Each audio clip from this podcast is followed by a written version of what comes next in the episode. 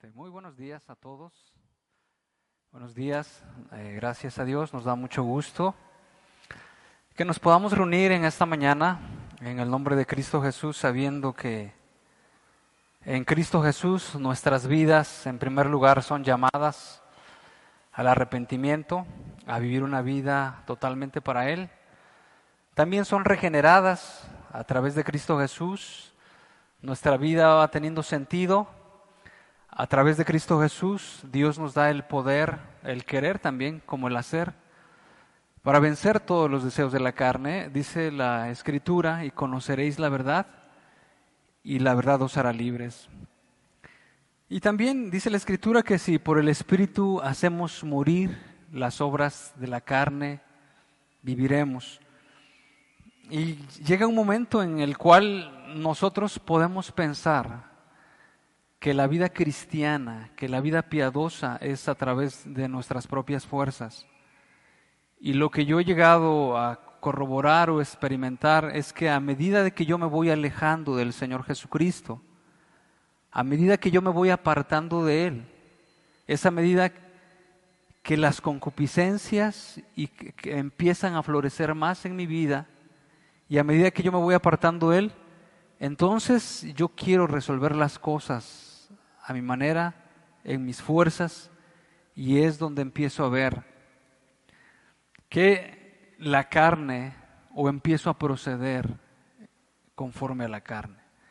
Sin embargo, también he notado que cuando nosotros diligentemente buscamos de la palabra del Señor, del alimento del Señor, entendiendo que precisamente el llamado de Dios no es el llamado a una religión, no es el llamado a, un asunto de cumplimiento, sino más bien, como lo dice la Escritura, que el llamado de Dios hacia, nosotros es a, la comunión con su Hijo Jesucristo. Y eso lo podemos ejemplificar muy fácil. En una comunión hay comunicación, en una comunión hay convivencia, en una, en una comunión hay, eh, hay, hay muchas cosas, hay todo eso que nosotros podemos ver como en un matrimonio nos hablamos, eh, hay comunicación y hay otras cosas más. Y a través de eso es donde Dios empieza a hablarnos, es a través de su palabra, a través de su espíritu, Dios nos empieza a hablar, Dios nos empieza a ministrar.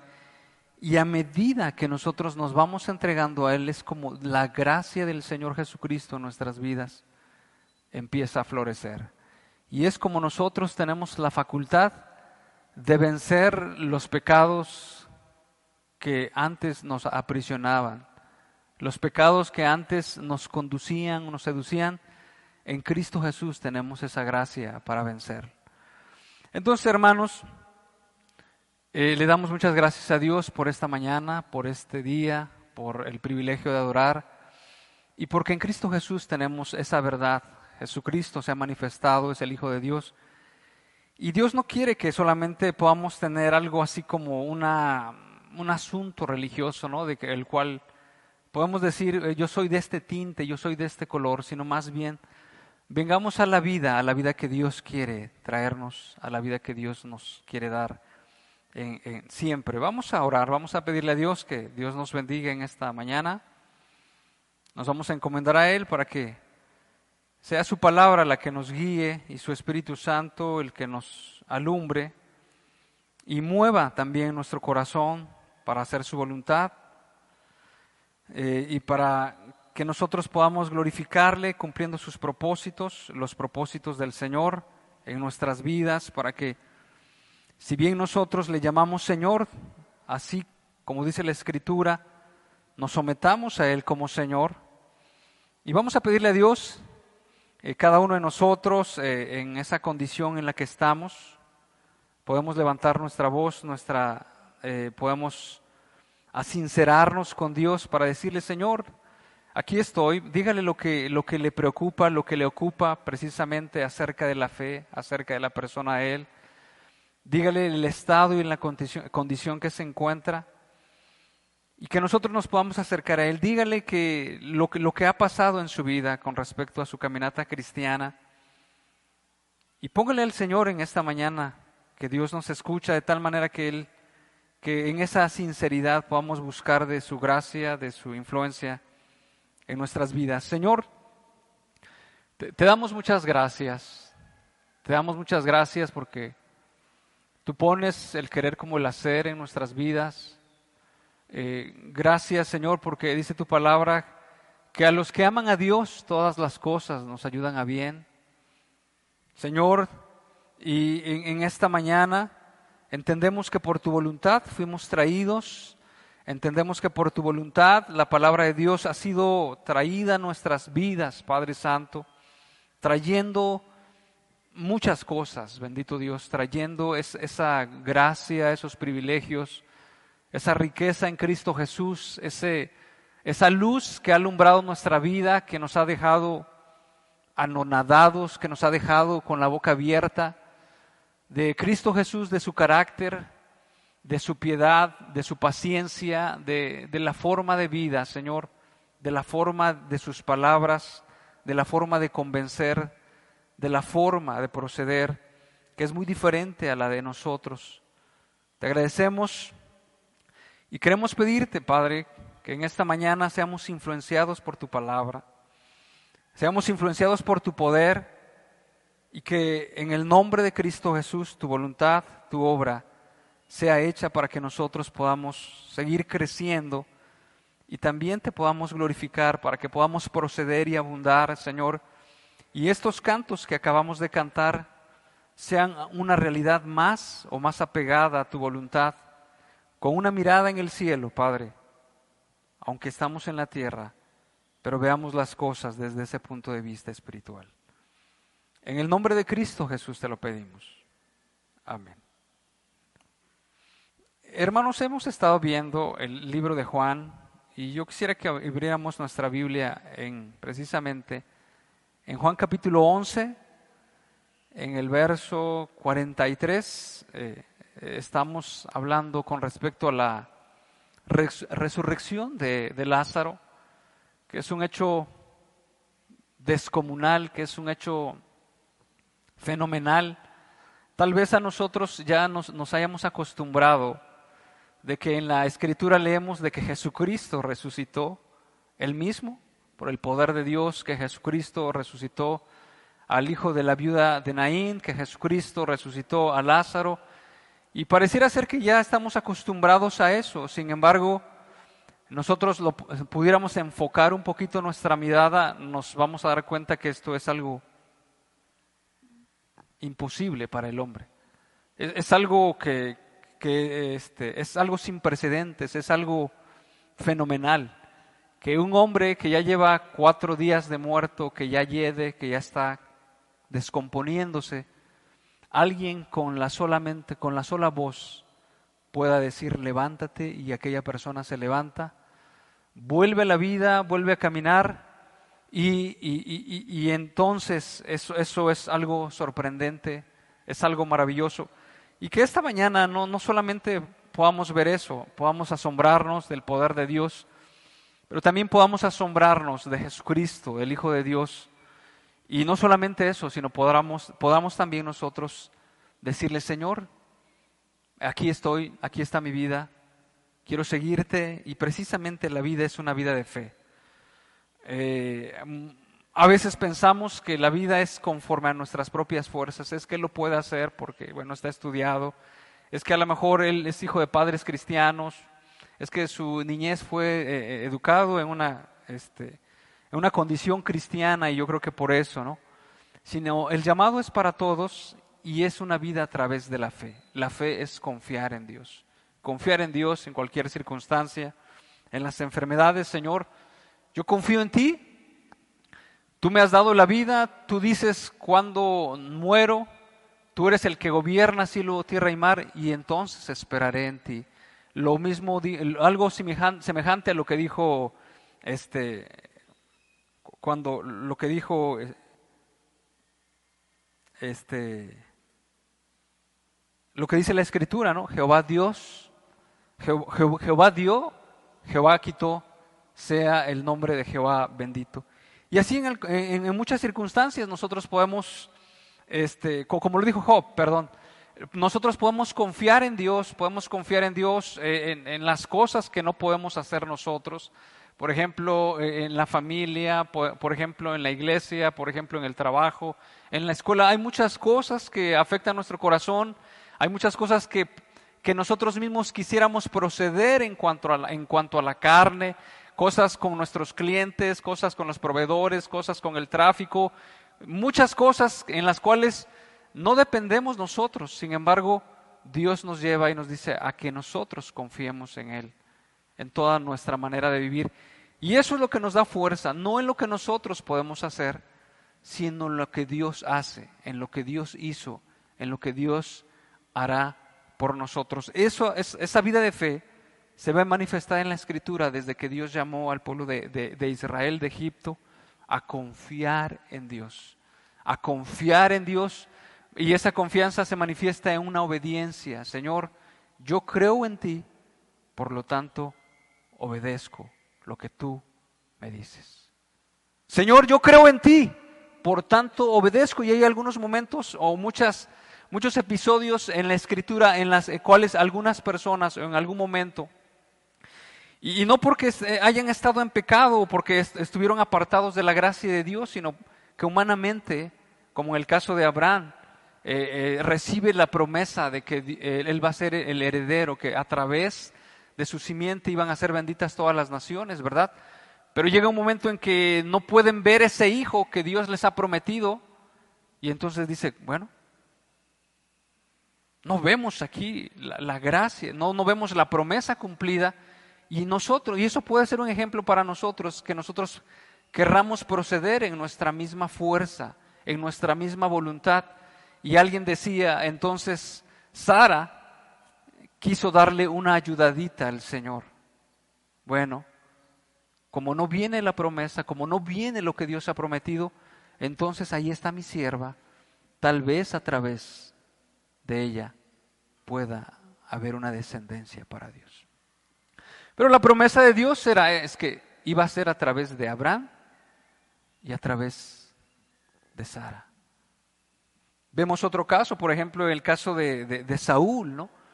Dice que eh, en, este, en ese momento ya las tropas de los filisteos estaban avanzando, el pueblo estaba desertando, y entonces entra en una que, en una desesperación. Y eso nosotros también podemos entrar en una desesperación.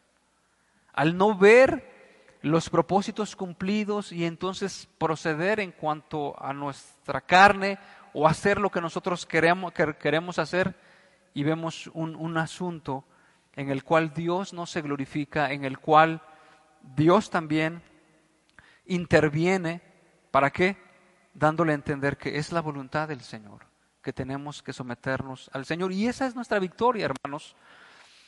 Dice la Escritura, no, no somos muchos poderosos, no somos muchos sabios, sino que lo necio del mundo escogió Dios para avergonzar a lo sabio y, lo que, y escogió Dios de lo que no es para avergonzar a lo que es realmente.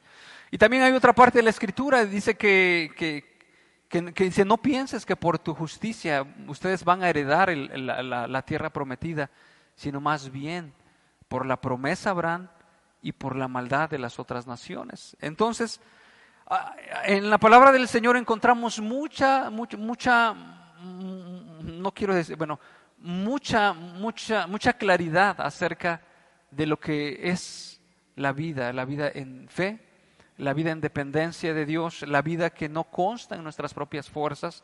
También dice la Escritura, este, porque la ira del hombre no obra la justicia de Dios.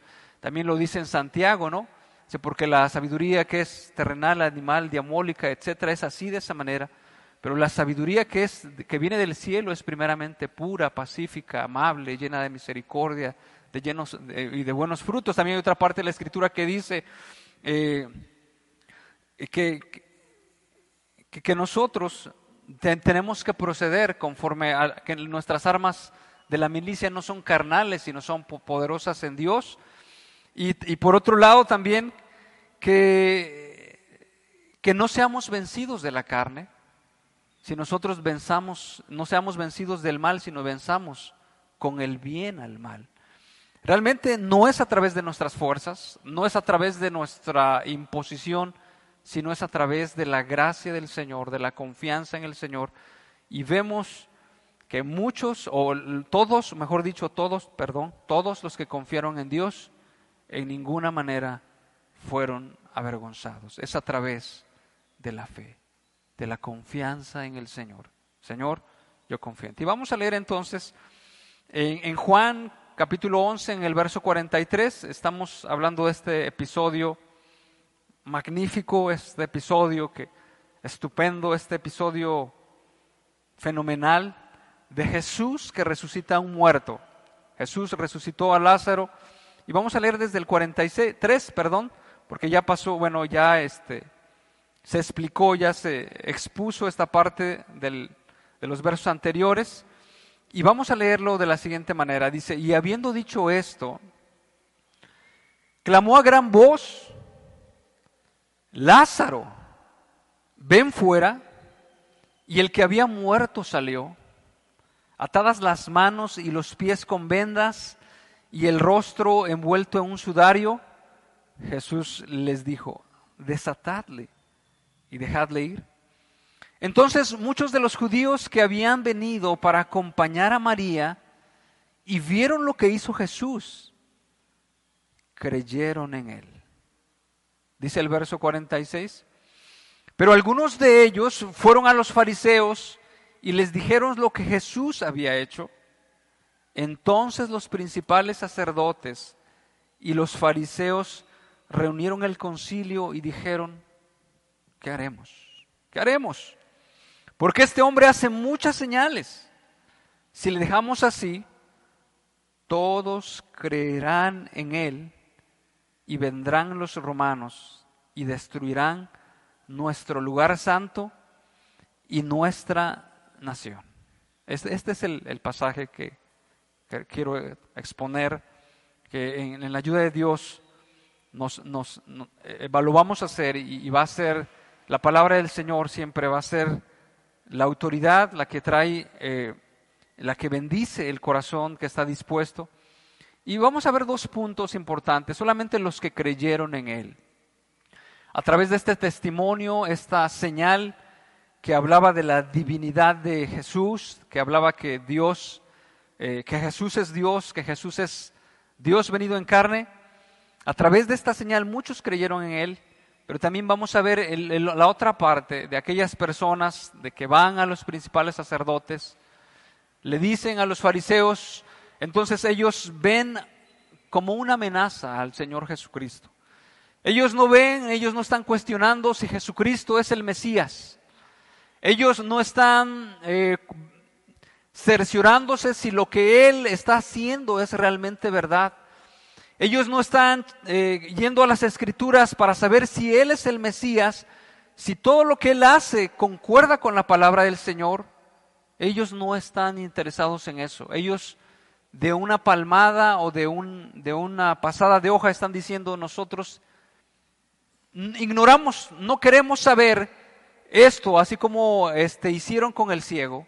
O sea, ignoraron si sanó o no sanó, aunque tenían evidencia, pero Aquí no era cuestión de evidencias, porque evidencias tenían suficientes, demasiadas evidencias. En el caso del ciego que fue sanado y en el, caso de Lázaro, tenían muchas evidencias. El problema era un corazón que se estaba resistiendo a la voluntad del Señor. Evidencias había muchas, muchas evidencias. Cuatro días de que llevaba Lázaro en el sepulcro, muchos testigos que estaban reunidos allí en ese momento y ver a Lázaro que se levanta tenían evidencias suficientes. La gente lo sabía, los, los, los, ciegos ven, los sordos oyen, eh, los, los, los, leprosos son sanados, los, los, endemoniados son libertados y a los pobres es anunciado el Evangelio. Tenían evidencias muchísimas, sin embargo, el problema no era eso. El problema era, es un corazón que se resiste a la voluntad del Señor. En otras palabras, los intereses que nosotros ponemos a la voluntad del Señor. Los intereses. Y entonces aquí en esta parte de la escritura nos dice ¿Qué haremos? Porque este hombre hace muchas señales. Ellos mismos lo estaban afirmando, ellos mismos lo entendían. Son demasiadas señales, son cosas extraordinarias, son muchos milagros los que está haciendo, que este, son cosas eh, formidables. ¿Qué vamos a hacer con él? Y entonces dice, si le dejamos así, todos creerán en él y vendrán los romanos y destruirán nuestro lugar santo y nuestra nación. Y no es que ellos fueran muy piadosos realmente, porque así es el, así es el hombre, así es el corazón del hombre. Dice la escritura que es perverso y engañoso el corazón del hombre, ¿verdad?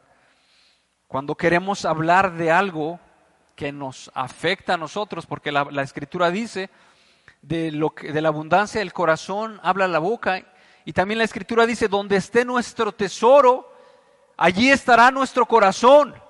Y realmente Jesucristo estaba llegando a tocar los intereses mismos de los fariseos y de los saduceos, que eran la parte mayoritaria que componía el, cuerpo gobernante, el Sanedrín. Cuando él ya estaba tocando sus intereses, salen manifiesto lo que realmente hay dentro de su corazón.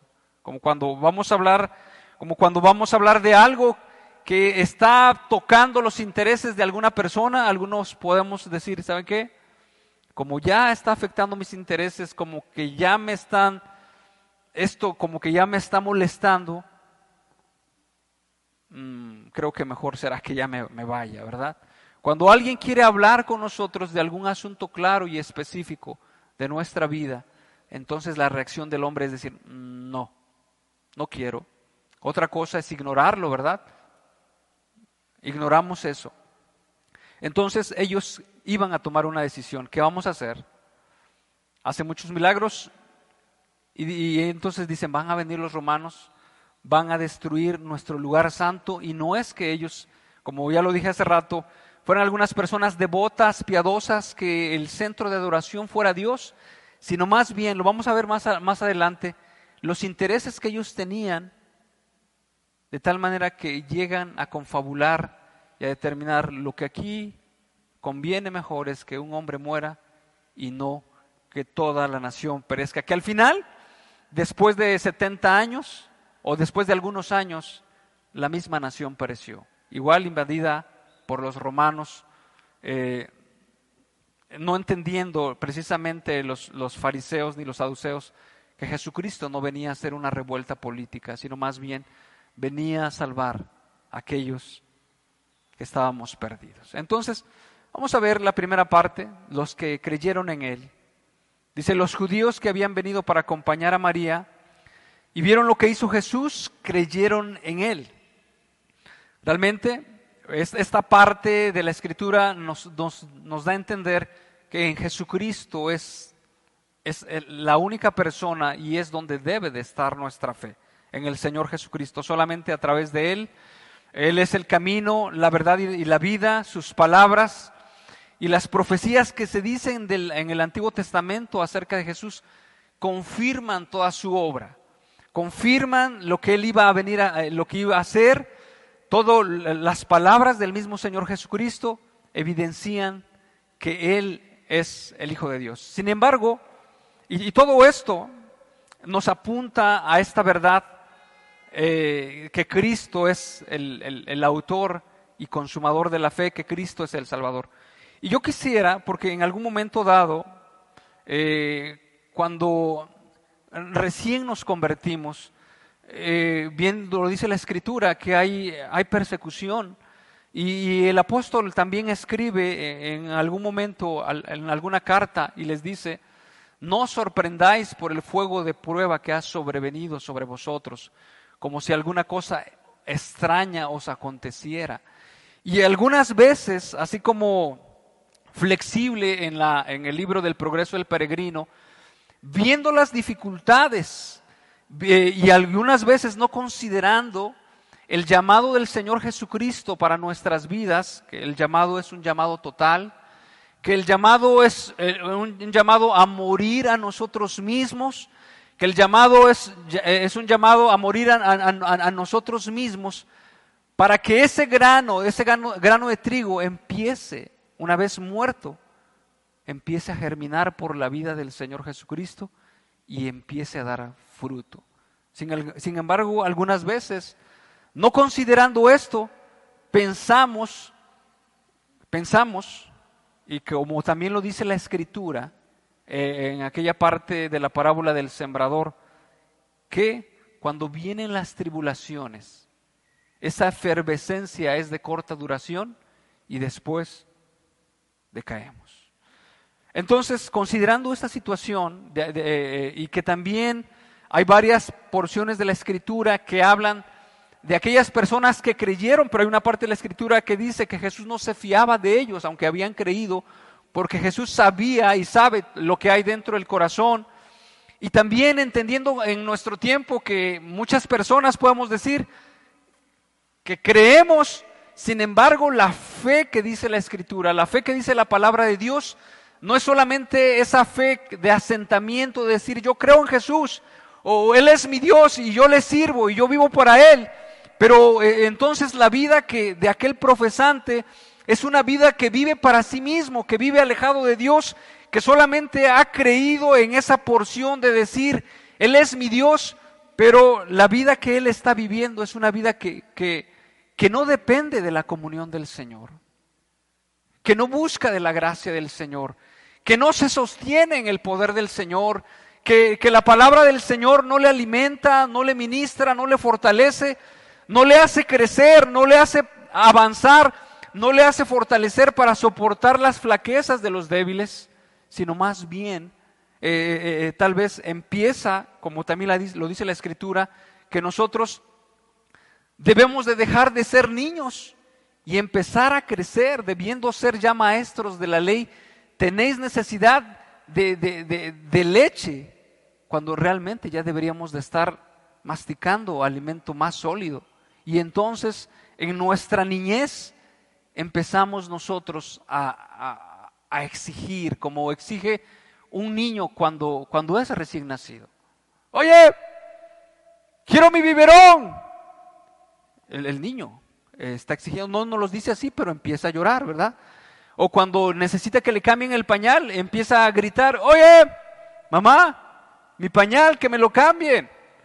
Y, oye, y entonces no nos, los, no nos los dice así en palabras que nosotros entendemos, sino simplemente empieza a llorar y entonces mamá tiene que ir con ese bebé que apenas nació, recién nacido, dos, tres meses, a cambiar el pañal, a darle su biberón, a arrullarlo, a cantarle la canción de cuna, que si ya tiene miedo, entonces lo carga la mamá, etcétera. Todo, todo le hace.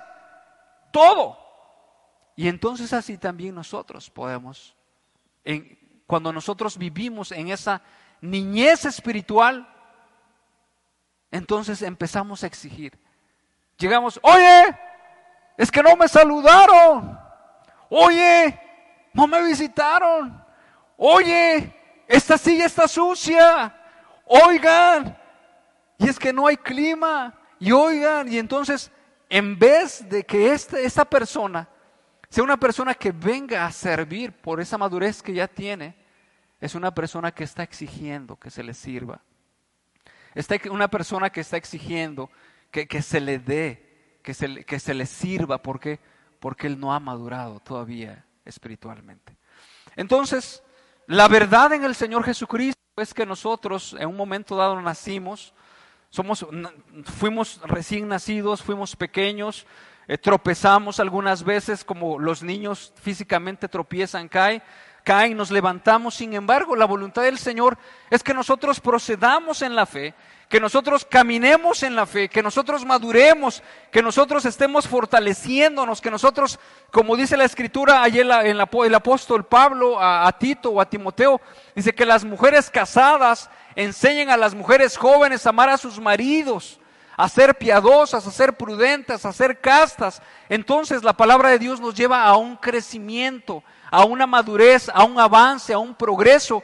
Y también no esperando que, que, nuestra vida espiritual sea una vida en la cual no va a haber tentaciones, en la cual no va a haber dificultades, en la cual no va a haber eh, cosas en las cuales eh, Dios se está ocupando para afilar nuestro carácter, para que nosotros podamos crecer en esa gracia.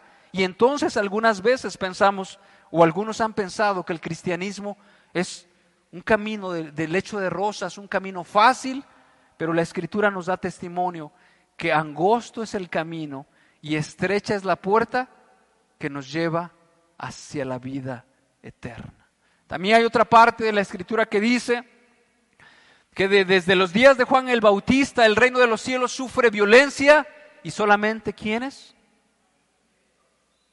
Los violentos lo arrebata. Y no se refiere a una violencia en, ese sentido eh, física de un hombre que, usa las armas solamente para, para resolver las cosas, sino una disposición, porque debemos entender, hermanos, que la carne, que estamos viviendo en un cuerpo de carne, y que dice la palabra de Dios, hermanos, os ruego como a extranjeros y peregrinos que qué, que os abstengáis de los deseos de la carne que qué? Que, batallan contra el alma. Es una lucha. Es una lucha encarnizada entre el bien y el mal. Es una lucha encarnizada entre si usted lee la Biblia o no la lee. Es una lucha encarnizada en que si usted tiene fe o usted empieza a dudar, este será el camino que Dios me ha llamado. Este será la verdad. Es una lucha encarnizada entre el bien y el mal, entre la luz y las tinieblas, entre la gracia y la carne. Dice que os abstengáis de los deseos de la carne. Entonces, hermanos, no pensemos que siendo cristianos no vamos a tener tentaciones, no vamos a tener concupiscencias, no vamos a tener en nuestras vidas cosa que llega a nuestra mente y entonces una vez que, que Jesucristo nos salvó, ninguna tentación, ninguna concupiscencia y nada, sino, dice la Escritura, abstente de los deseos de la carne que batallan contra el alma. Y va a llegar otra vez el, deseo. Y va, se va, así como dice la escritura, después de que Jesucristo fue tentado, ¿y qué dice la escritura después? Le dejó el diablo por un tiempo, por un tiempo. Dejó el diablo por un tiempo. Y es que Satanás va a estar, va a estar es, encargado de, de, otra vez, de hacerle tentar y hacerle caer. Y entonces, si nosotros no tenemos esa, esa idea, la, la escritura completa, la verdad completa de lo que Dios quiere de nuestras vidas y de lo que nos va a acontecer, porque también el mismo Señor Jesucristo decía, miren que yo ya se los he dicho antes. ¿Para qué? Para que cuando os acontezca, no nos turbemos y digamos, bueno, esto Dios ya nos lo estaba diciendo antes. Entonces,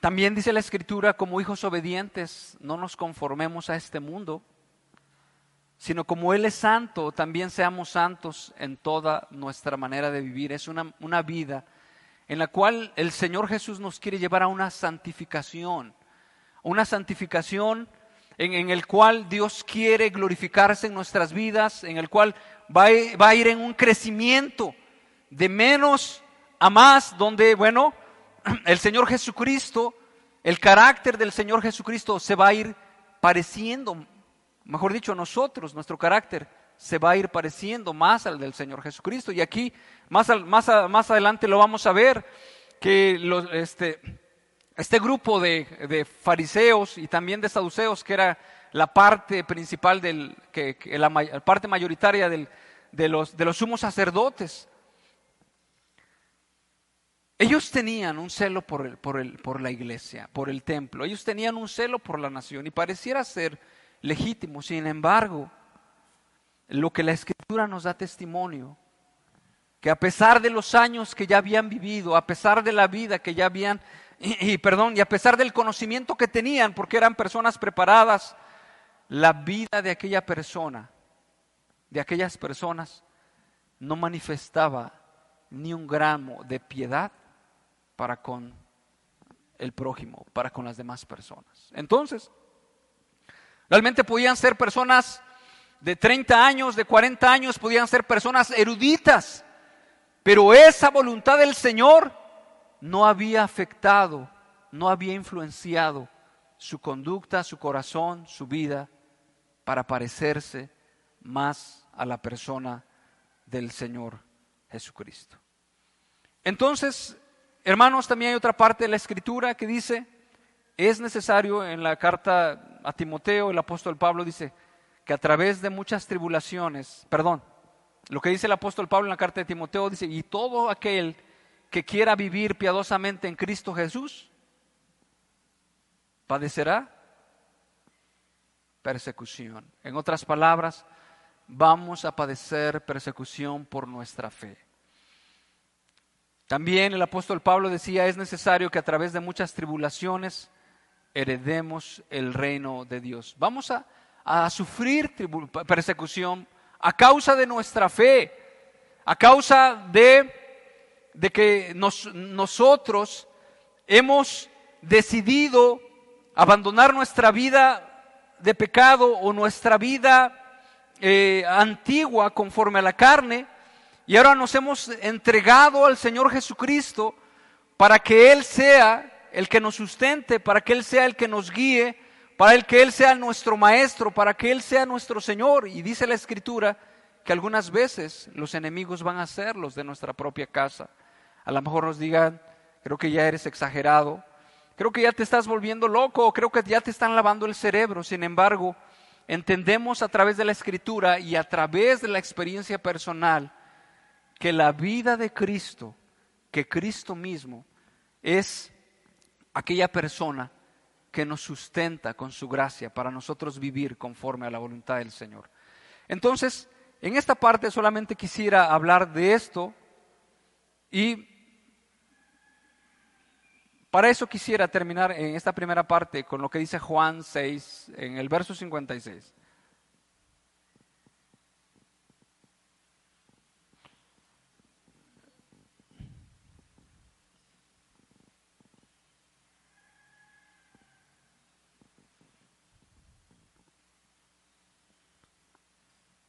Dice, el que come mi carne y bebe mi sangre, en mí permanece, y yo en él, como me envió el Padre viviente y yo vivo por el Padre, asimismo el que me come, él también vivirá por mí. Vamos a leer Juan 11, 26 también.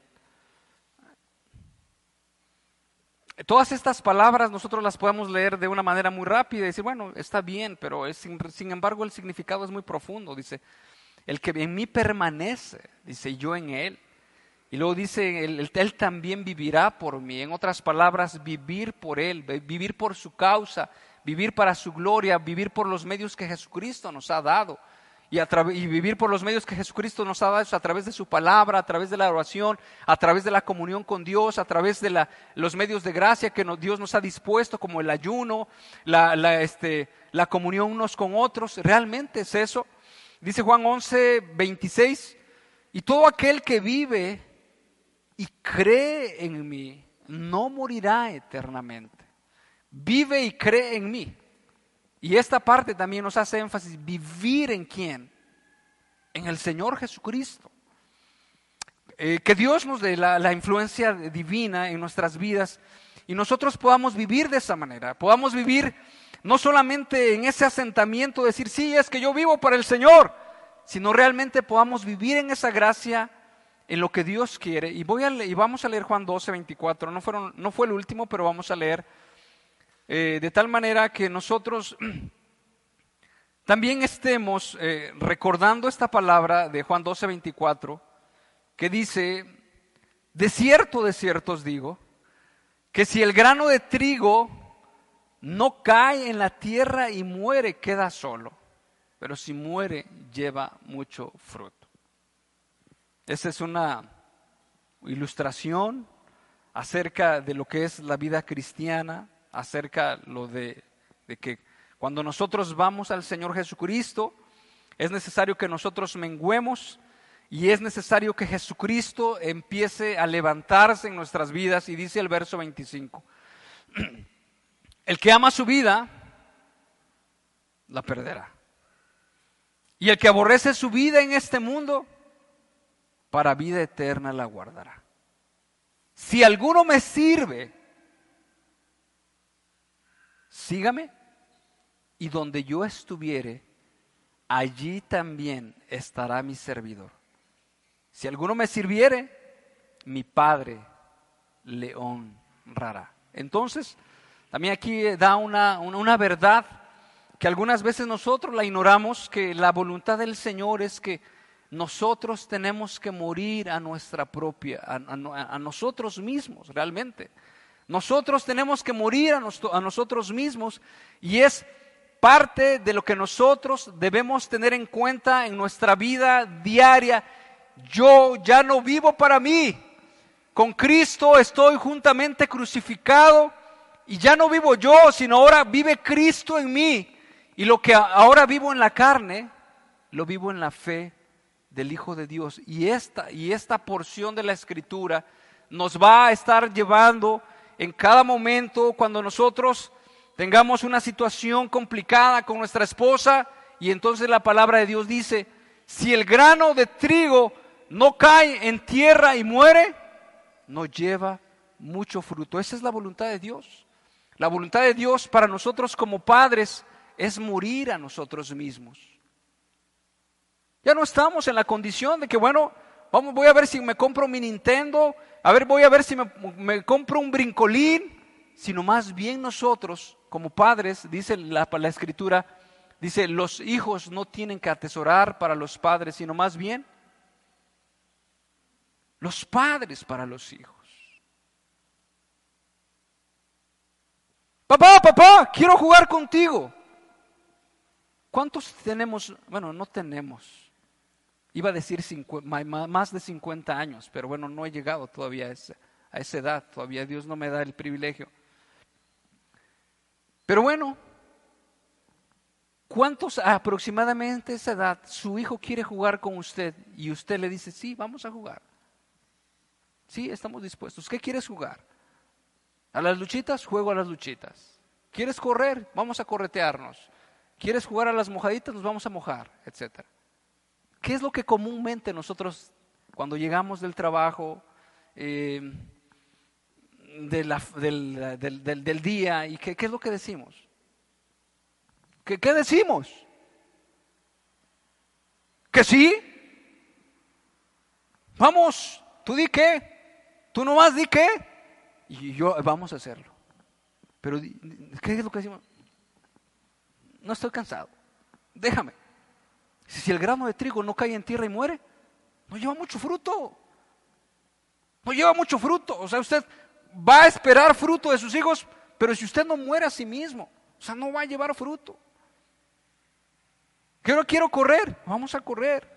Porque, y realmente podemos todavía. Pero no, hay una negativa.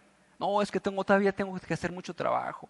Es que ahora vengo cansado, es que ahora esta situación, es que ahora la otra, etcétera. La escritura dice, si el grano de trigo no cae en tierra y muere, no lleva fruto, no va a llevar fruto.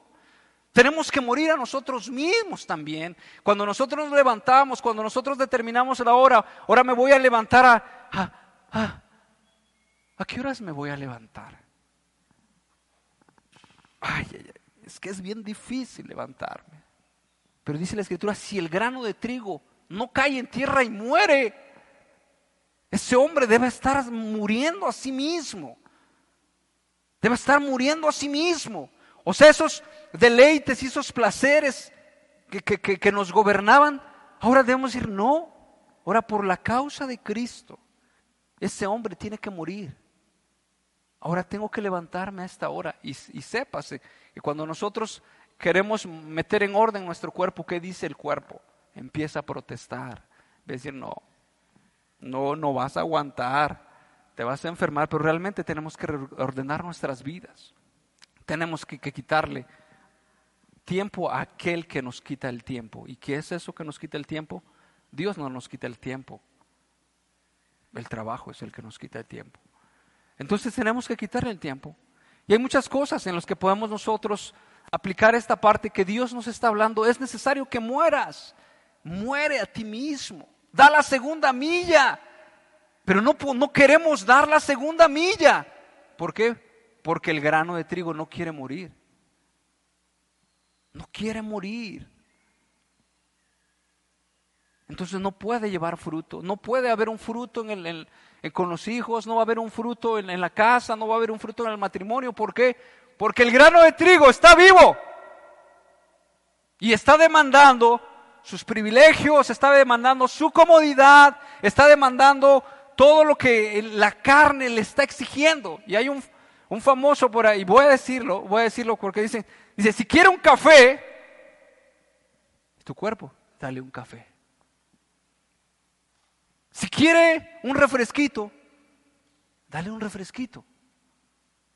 Si quiere un pastelito, dale un pastelito. Si quiere trabajo, no, eso ya es mucho pedir.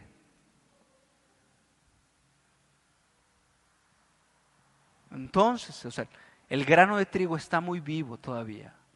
El grano de trigo está, está, está, está vivo, está demandando toda su comodidad, está demandando toda su gloria, está demandando todo, todo lo que Él quiere. Sin embargo, la vida que Jesucristo nos llama es muere a ti mismo. Muere, muere a ti mismo. Vamos a seguir en la siguiente parte.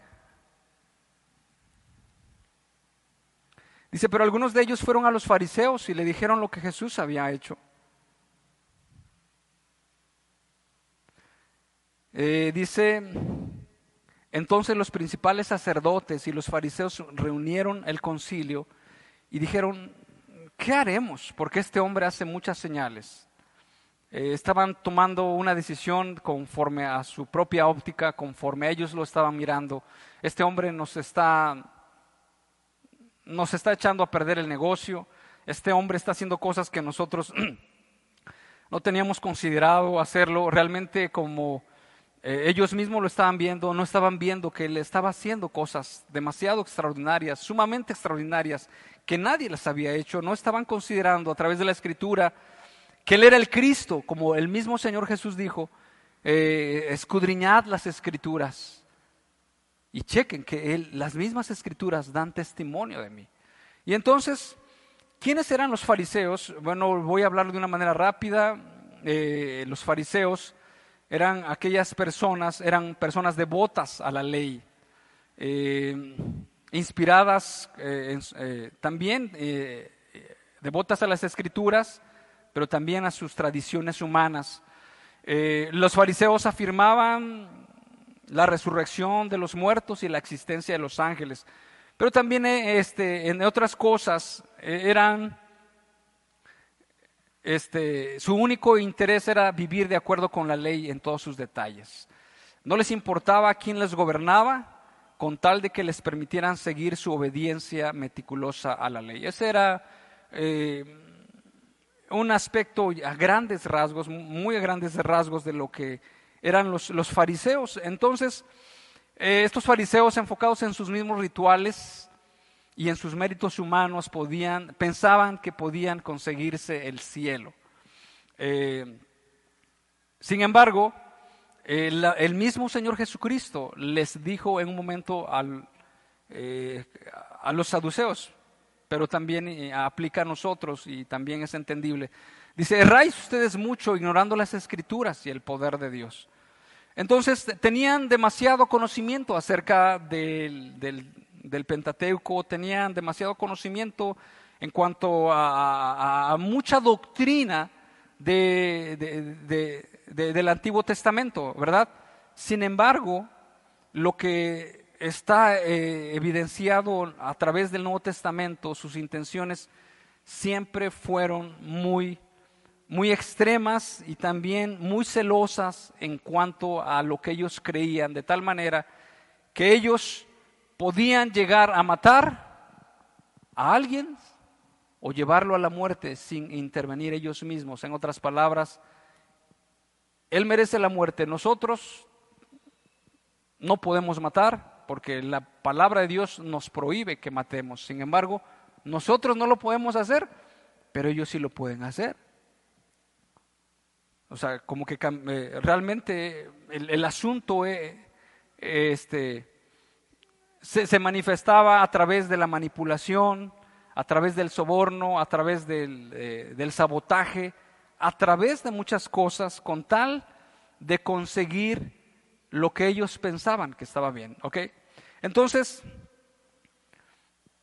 los, los, saduceos eran otra parte del cuerpo gobernante del Sanedrín, que era la mayoría.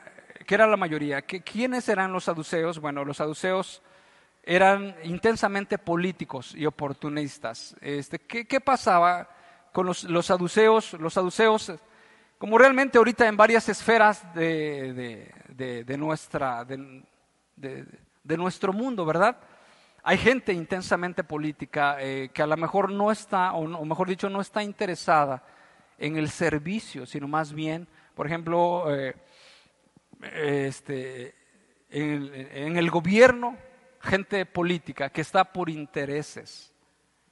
en, las instituciones de gobierno, gente que está no por intereses para servir a los demás, sino por intereses propios y particulares. Eh, también en los mm, ejidatarios vemos personas intensamente políticas. Realmente, entonces así eran los, los, los saduceos. Los saduceos les interesaba el negocio también, más que la gloria del Señor. Era el partido aristocrático y rico y era el partido colaboracionista, porque colaboraban con Roma. A ellos lo que les interesaba tener sus riquezas, comodidades y posición de autoridad. Y mientras esto tuvieran ellos, estaban dispuestos a colaborar con Roma. Todos los principales sacerdotes eran saduceos. Y entonces lo que interesaba realmente a los saduceos era retener su poder y prestigio político y social. Entonces, en un momento dado llegan ellos a pensar y dicen, bueno, ¿qué vamos a hacer? Este, esta, Jesús hace muchas señales, eh, la gente se va a ir tras él, y lo que va a pasar es que van a venir los romanos y van a destruir nuestro lugar santo y nuestra nación. En otras palabras, eh, estaban viendo lo que Jesús les estaba afectando a ellos. Entonces, en la primera parte si nosotros consideramos lo que ya hemos visto ya anteriormente, el carácter de Jesús, vemos que desde un inicio, cuando Jesús sabe acerca de que Lázaro está enfermo, eh, en todo este texto vemos alguna palabra y, amaba Jesús a Marta. Alguien, el que amas está enfermo, etc. Vemos algo que no era común de, ni de los fariseos ni de los saduceos. Vemos un carácter totalmente despojado de sí mismo, vemos un carácter eh, conducido por Dios, en la verdad de Dios, y también eh, el mismo Dios controlando todas las cosas. Y cuando nosotros leemos que cuando le dieron el aviso al Señor Jesucristo, dice, se quedó dos días más. Inmediatamente dice, y amaba a Jesús, a Marta y a María. Entonces, si realmente amaba a Jesús, o sea, nosotros pudiéramos preguntarnos, ¿por qué no inmediatamente Jesús hace caso al llamado de Marta y María y por qué no va a verlos? Sin embargo, entendemos que el amor del, Señor es, va más allá de lo que nosotros podemos entender como amor. Y es necesario que nosotros enfoquemos que el amor de Dios, eh, por ejemplo, hay una parte de la escritura que dice, hay un salmo que dice, eh, nos hiciste cabalgar, eh, echaste sobre nuestros lomos pesada carga, nos probaste, nos afinaste como se afina el oro y después nos sacaste abundancia. Realmente, los propósitos de Dios son propósitos perfectos, soberanos, y, lo que Dios buscaba realmente, entre muchas cosas, es su gloria, su voluntad. Dios tiene el control todas las cosas.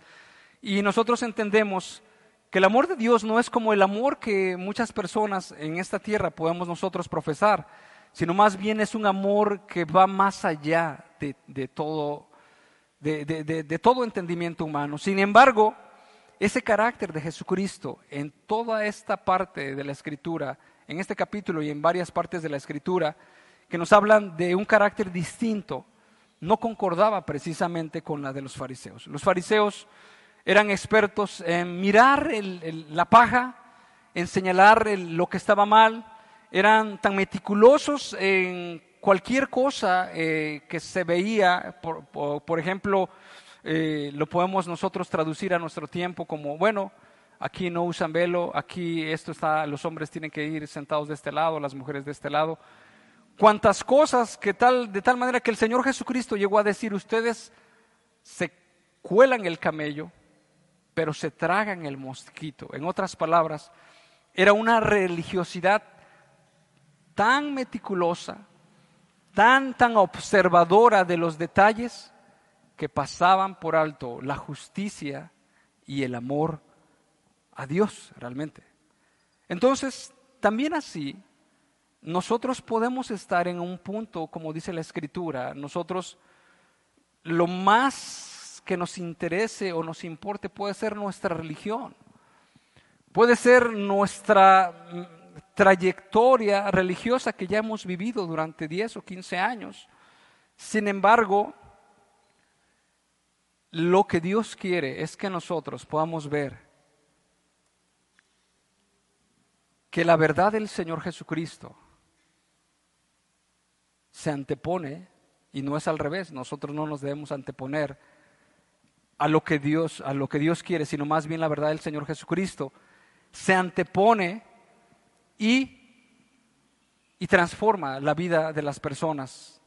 No solamente se queda una vida religiosa, no solamente se queda en un asunto de decir, bueno, este, nosotros somos eh, religiosos de hace 30 años, nosotros eh, somos de cuna evangélica, nosotros traemos esa trascendencia, sino más bien va más allá trayendo una vida renovada, trayendo frescura espiritual a nuestras vidas, trayendo influencia a nosotros, trayendo el sufrir el agravio, trayendo a nosotros el perdón, trayendo a nosotros la misericordia, trayendo a nosotros la compasión, trayendo a nosotros una vida distinta o diferente de la cual antes nosotros vivíamos.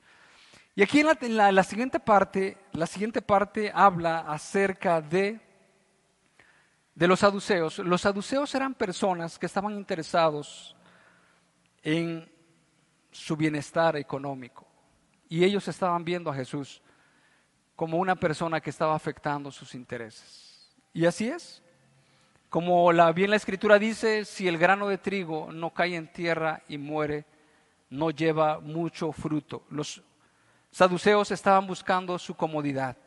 Los fariseos estaban buscando su eh, estatus social. Los, los saduceos estaban buscando sus privilegios que les confería estar dentro de ese grupo de gobernantes del Sanedrín.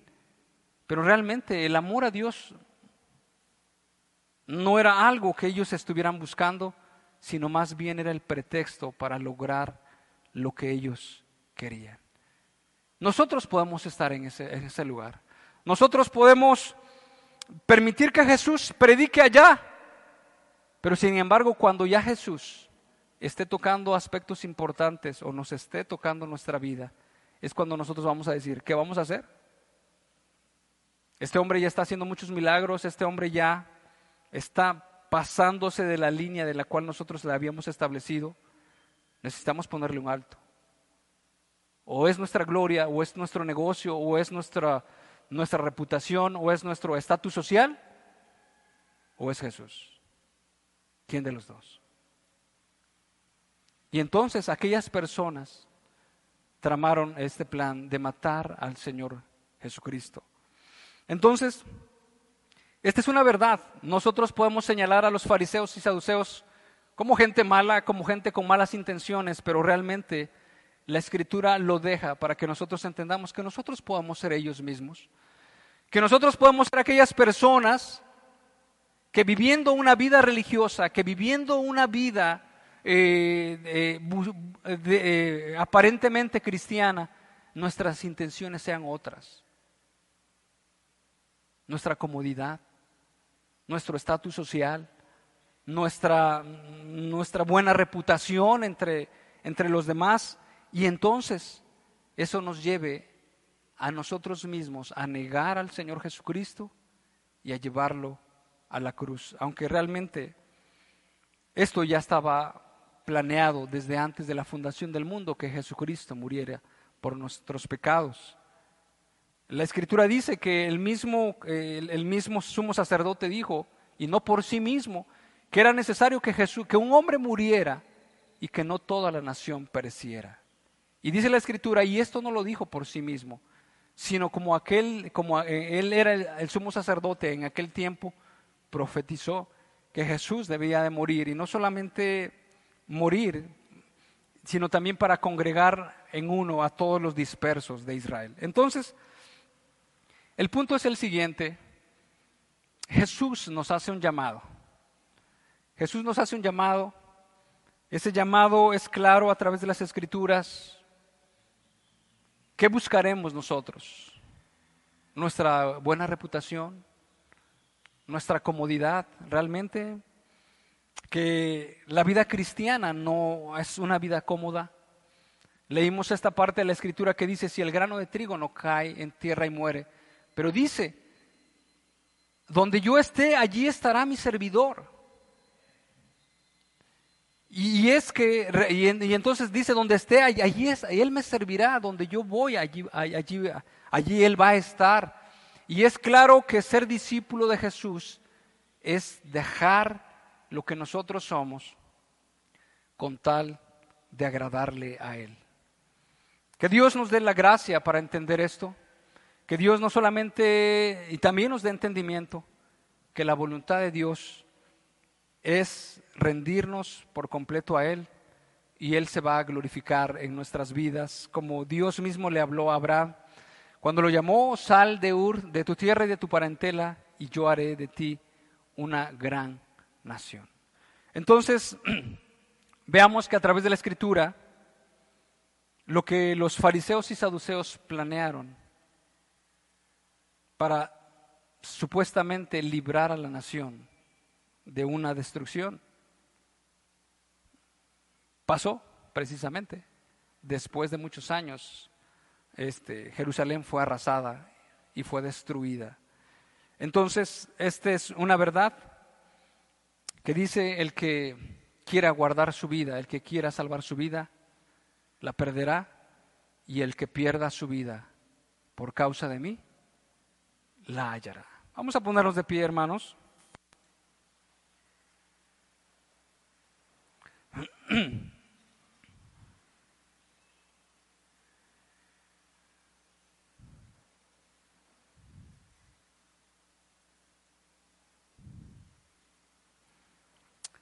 El, asunto es que nosotros podamos retomar fuerzas en el nombre de Cristo Jesús, que nosotros podamos mirar eh, a la persona de Cristo Jesús y que también nosotros podamos proceder en los mismos pasos del Señor Jesucristo.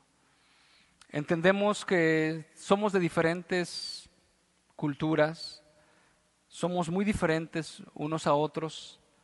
Sin embargo, Dios, en el lugar donde estamos, Dios nos llama a servirle. Dios nos llama, puesto que sus pensamientos de Dios siempre son perfectos siempre son buenos. Dice la escritura de que le sirve al hombre ganar todo el mundo y perdiere su alma, realmente. Y lo entendemos. También hay otro pasaje de la escritura que dice, en el colmo de la abundancia padecerá estrechez. Y bueno, vemos este mundo que está siendo alborotado por directrices que no son realmente las directrices de Dios. Y eso nos pudiera llevar a nosotros a poner nuestra mira en las cosas terrenales. Sin embargo, o sea, poner nuestra mira en las cosas terrenales, en todo lo que este mundo nos está diciendo que es más valioso. Sin embargo, ignoramos la palabra del Señor y es lo que Dios no quiere que ignoremos, que nuestra vida es muy corta aquí en la tierra, que realmente la, la vida, la vida que Jesucristo nos quiere dar es una vida que no se circunscribe a cosas materiales, sino más bien se circunscribe a la influencia de Cristo en nuestras vidas. El apóstol Pablo llegó a decir, sé vivir en abundancia y sé vivir en escasez. Y esto no lo puede decir cualquier hombre sin Cristo. O sea, una persona que pueda decir, yo puedo vivir en pandemia y sin pandemia, todo lo puedo en Cristo que me fortalece. Un hombre que no sea cristiano no puede decir, si en esta semana me fue bien y en la otra no me fue bien, todo lo puedo vivir en Cristo que me fortalece. Un hombre sin Cristo no puede decir, enfermo o sin enfermedad, voy a glorificar al Señor Jesucristo. Todo lo puedo en Cristo que me fortalece. Casándome o no me caso, la gloria la voy a dar al Señor Jesucristo. eso, eh, eh, eso, no lo puede decir un hombre si no tiene la gracia del Señor. Con recursos o sin recursos, yo estaré dispuesto, puedo vivir, todo lo puedo en Cristo que me fortalece. No lo puede decir. Se decía de alguna persona cuando iba a comprar un esclavo en aquellos tiempos y entonces el que pretendía comprarlo dice, te voy a comprar pero vas a ser fiel y obediente, vas a ser honrado.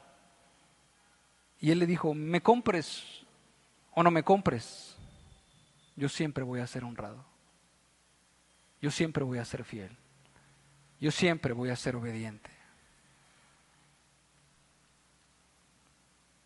Un hombre impío no puede decir, teniendo una esposa sometida, obediente, O por el contrario, tengo una esposa que, que no es sometida y que no es obediente. Todo lo puedo en Cristo que me fortalece. Si tengo un marido que es abrumador, que es avasallador, que me quiere hacer la vida de cuadritos, todo lo puedo en Cristo que me fortalece.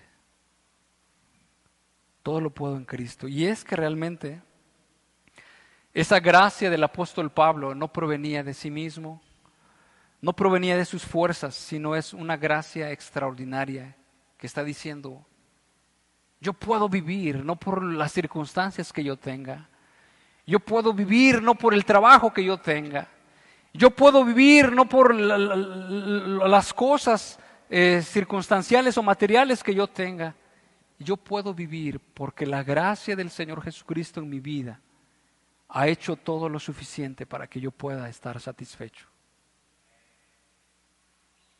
Yo puedo vivir. Y es, y, es, y es entendible que entonces un hombre sin Jesús no puede dar la segunda milla. No puede amar a su enemigo como, eh, como a sí mismo. No puede orar y mucho menos puede orar por sus enemigos, ni mucho menos puede hacer bien a los que os ultrajan y a los que los persiguen. Y es que esta es una realidad. Cuando Cristo no está en el centro del corazón del hombre, aquel hombre va a amarse a sí mismo, amarse a sí mismo. Sin embargo, tal vez disfrute en un tiempo de esta vida, que realmente los años pasan demasiado, sin embargo, Puede ser que disfrute, pero es un disfrute momentáneo, pasajero.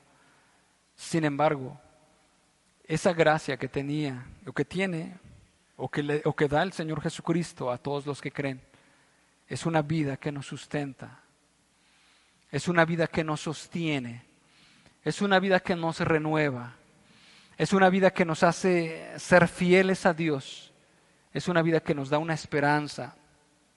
Y que a pesar de las circunstancias, de las dificultades, tenemos una fe firme en que Cristo Jesús está por nosotros y Él está obrando lo mejor para nuestras vidas. Eso se llama fe, eso se llama confianza, eso se llama depender en Dios y eso glorifica mucho a Dios. Vamos a dar gracias. Señor, te damos gracias por esta mañana y tarde que nos das. Queremos eh, eh, pedirte, Señor, que nuestra mira pueda estar en el Señor Jesucristo siempre, esté en el Señor Jesucristo. Dios mío, hiciste una obra extraordinaria. Tu amor se derramó en aquella familia de, de, de Lázaro. Señor, nosotros como humanos la misericordia de un hombre, el amor de un hombre, pareciera ser que no nos atrae cuando nuestros ojos están enfocados en otra cosa. Pero Padre, bien dice la Escritura, que mejor es la, buena reputación que las riquezas, Padre Santo. Y de esta manera, Padre, nos das a entender la obra que tú haces en las personas. Queremos pues nosotros anhelar la vida cristiana y proceder en la vida cristiana. Y que Padre bendito, a través de la palabra y del modelo perfecto que es Cristo Jesús, nosotros nos demos cuenta de nuestras deficiencias, de nuestra condición. A través de tu palabra nos des entendimiento, Señor, para ser entendidos en los tiempos, para ser entendidos no solamente en las cuestiones materiales, sino más bien en las cuestiones espirituales. En todas estas cosas nos des un corazón, Padre Santo, para, para servirte, para seguirte, nos des entendimiento, podamos nosotros discernir entre lo bueno y lo malo. Padre, y también nuestra vida pueda ser puesta delante de ti. Señor, el salmista decía, dime cuántos años, cuánto va a ser el límite de mi habitación. ¿Cómo va a ser mi final, Padre Santo? Ayúdanos a vivir, Señor, en esa claridad, no en ese temor y miedo, sino más bien en esa libertad, pero un temor reverente delante de ti, un amor hacia ti, Señor, una vida, Señor, que vive bajo la gracia y no bajo el temor al castigo, Señor. De tal manera que podamos estar satisfechos, porque esa es tu voluntad que nos vaya bien, Señor. En el nombre de Cristo Jesús te damos muchas gracias, Padre. Y que, Padre, nosotros no nos encontremos como aquellas personas que se resisten a tu voluntad, que se resisten a tu reino, que a pesar de tener sus propios planes, sus propias decisiones, dice la Escritura que hay camino que al hombre le parece derecho, pero su fin es camino de muerte. Y así pasó con aquellos, con aquellas personas. Te rechazaron, Señor, sin embargo, cosecharon lo mismo que merecían sus actos, Padre. Señor, haya humildad en nuestras vidas, haya entrega, haya pasión, haya fe, haya sometimiento a tu palabra en el nombre de Cristo Jesús te lo pedimos. Amén.